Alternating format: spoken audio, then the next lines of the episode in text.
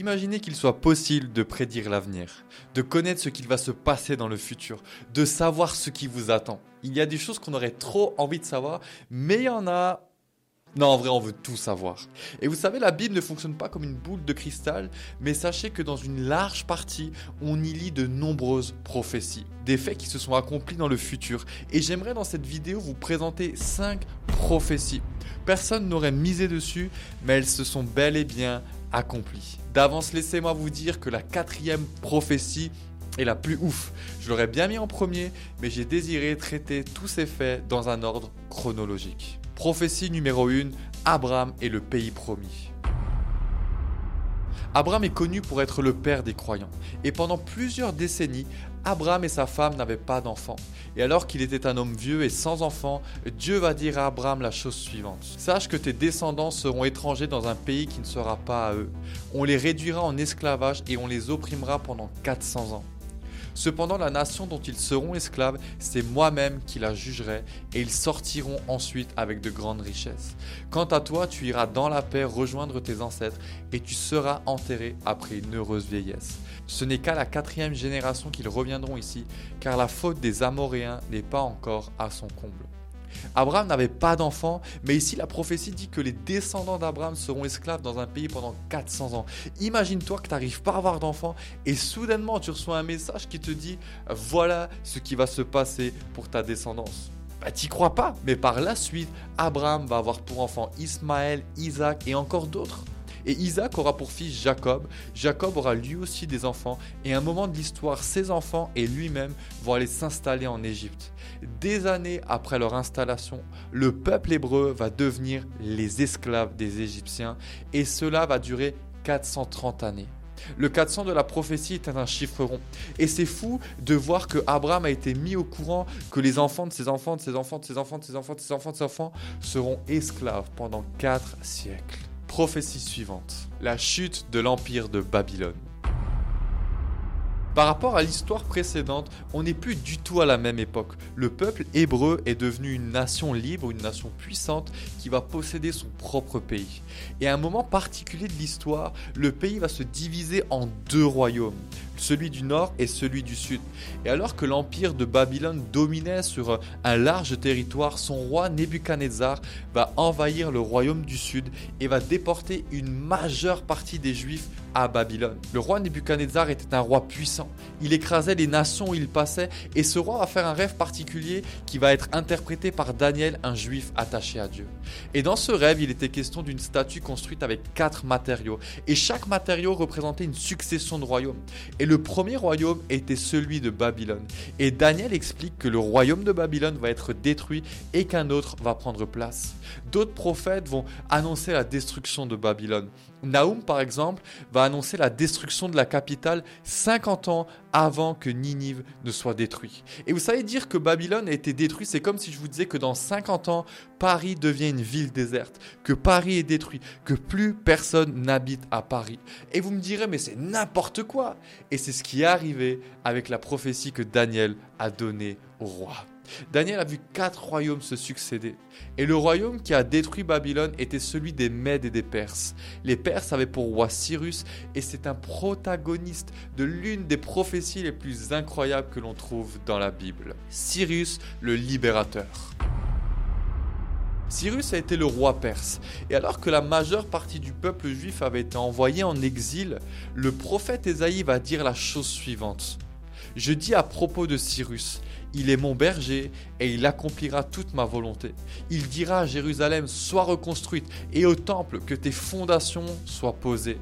Voilà ce que dit l'Éternel à celui qu'il a désigné par onction, à Cyrus, celui qu'il tient par la main droite pour écraser des nations devant lui et pour désarmer des rois, pour ouvrir des portes devant lui, afin que les entrées des villes ne soient plus fermées. Ce livre prophétique a été écrit sur un laps de temps assez large, et on n'est pas sûr de la date exacte, mais ce qui est certain, c'est que cela a été dit alors que le peuple juif était encore en captivité. Et qui aurait pu penser qu'un roi qui n'était pas lui-même juif allait demander aux juifs de retourner dans leur pays pour reconstruire le pays, mais aussi pour reconstruire le temple de Dieu que Nabuchodonosor avait détruit. Le laps de temps où Ésaïe a, a été écrit est donc assez large, mais les spécialistes diront que Cyrus n'a même pas encore été né au moment de cette prédiction.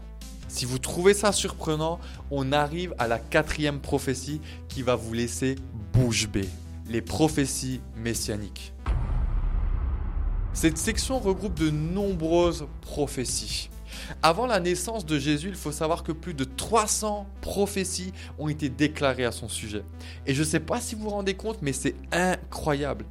Et certaines personnes ont dit que Jésus a mené sa vie de manière à accomplir les prophéties à propos du Messie. Et peut-être que pour certaines, c'est le cas. Jésus avait le pouvoir de le faire. Par exemple, Jésus savait que Zacharie avait annoncé que les rois des Juifs viendraient vers eux en étant assis sur un âne. Et donc Jésus a pu choisir d'entrer à Jérusalem sur le dos d'un ânon. Mais il y a de nombreuses prophéties dont Jésus ne pouvait pas être en capacité de les réaliser lui-même. La prophétie qui annonce la ville où il va naître, celle qui dit qu'il ira en Égypte alors qu'il était encore un bébé, qu'un homme avant lui allait annoncer sa venue que durant sa torture, les soldats romains vont partager ses vêtements et même tirer au sort sa tunique. Qu'à la croix, ses os ne seraient pas brisés, alors que les os des brigands qui étaient crucifiés avec lui allaient être brisés.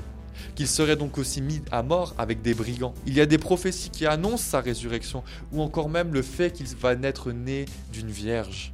Et ça, c'est qu'une infime partie de tout ce qui été annoncé sur Jésus. Mais sachez tout de même deux choses. Les prophètes ont annoncé qu'il allait souffrir pour sauver les hommes et les femmes de leurs péchés et que grâce à lui on pouvait connaître Dieu. L'autre chose, c'est que beaucoup de prophéties messianiques sont encore à accomplir et cela vont s'accomplir lors de la deuxième venue de Jésus. Pour finir, la prophétie sur l'Église.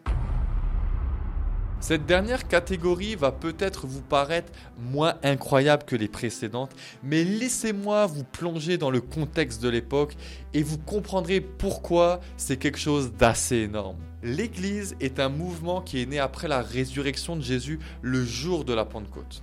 Et selon ce que la Bible dit, elle est une communauté composée de personnes de différentes nations, de différents milieux sociaux, de différents genres, de différents âges, qui se réunissent pour adorer ensemble le Dieu judéo-chrétien.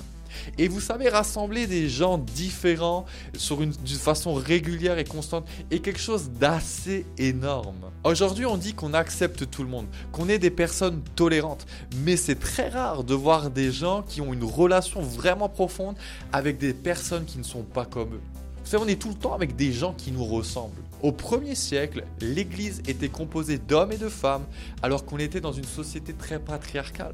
L'Église était composée de maîtres et d'esclaves, alors que les esclaves pouvaient être comparés à du bétail, composée d'enfants et de personnes âgées, alors que les enfants n'avaient que très peu d'intérêt tant qu'ils ne travaillaient pas. L'Église était composée de juifs, elle était composée de grecs, elle était composée de latins, elle était composée encore de d'autres nationalités. Et il y avait parfois des conflits culturels, mais l'Église, le peuple de Dieu, a été composé de gens qui étaient d'une diversité sans fin.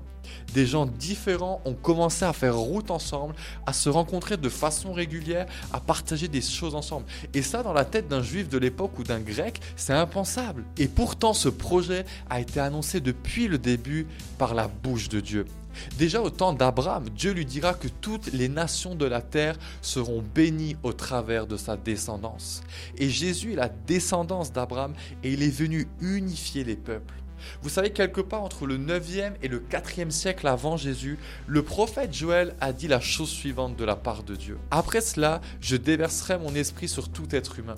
Vos fils et vos filles prophétiseront, vos vieillards auront des rêves et vos jeunes gens des visions. Même sur les serviteurs et les servantes dans ces jours-là, je déverserai mon esprit. Alors toute personne qui fera appel au nom de l'Éternel sera sauvée. Le jour de la Pentecôte est le jour de la venue du Saint-Esprit, mais c'est aussi la naissance de l'Église. Des gens de tout horizon qui composent le peuple et qui seront sauvés car ils font appel au nom de Jésus. Vous savez, les prophéties viennent donner de la crédibilité à la Bible. On aurait pu continuer à creuser encore de nombreux sujets et de montrer tout leur accomplissement. Et vous savez, on ne sait pas tout de l'avenir. Mais sache quelque chose, quiconque fera appel au nom de Jésus sera sauvé. Et si aujourd'hui tu fais appel à lui, alors cette parole peut s'accomplir dans ta vie. Tu veux en savoir plus sur Jésus Alors sache que tu peux remplir le formulaire qui se trouve dans le descriptif de cette vidéo pour que le pour que l'on puisse te contacter. Ou bien tu peux aussi regarder d'autres vidéos sur notre chaîne qui parlent de Jésus. Et moi je vous dis à bientôt pour une prochaine vidéo. Ah bye.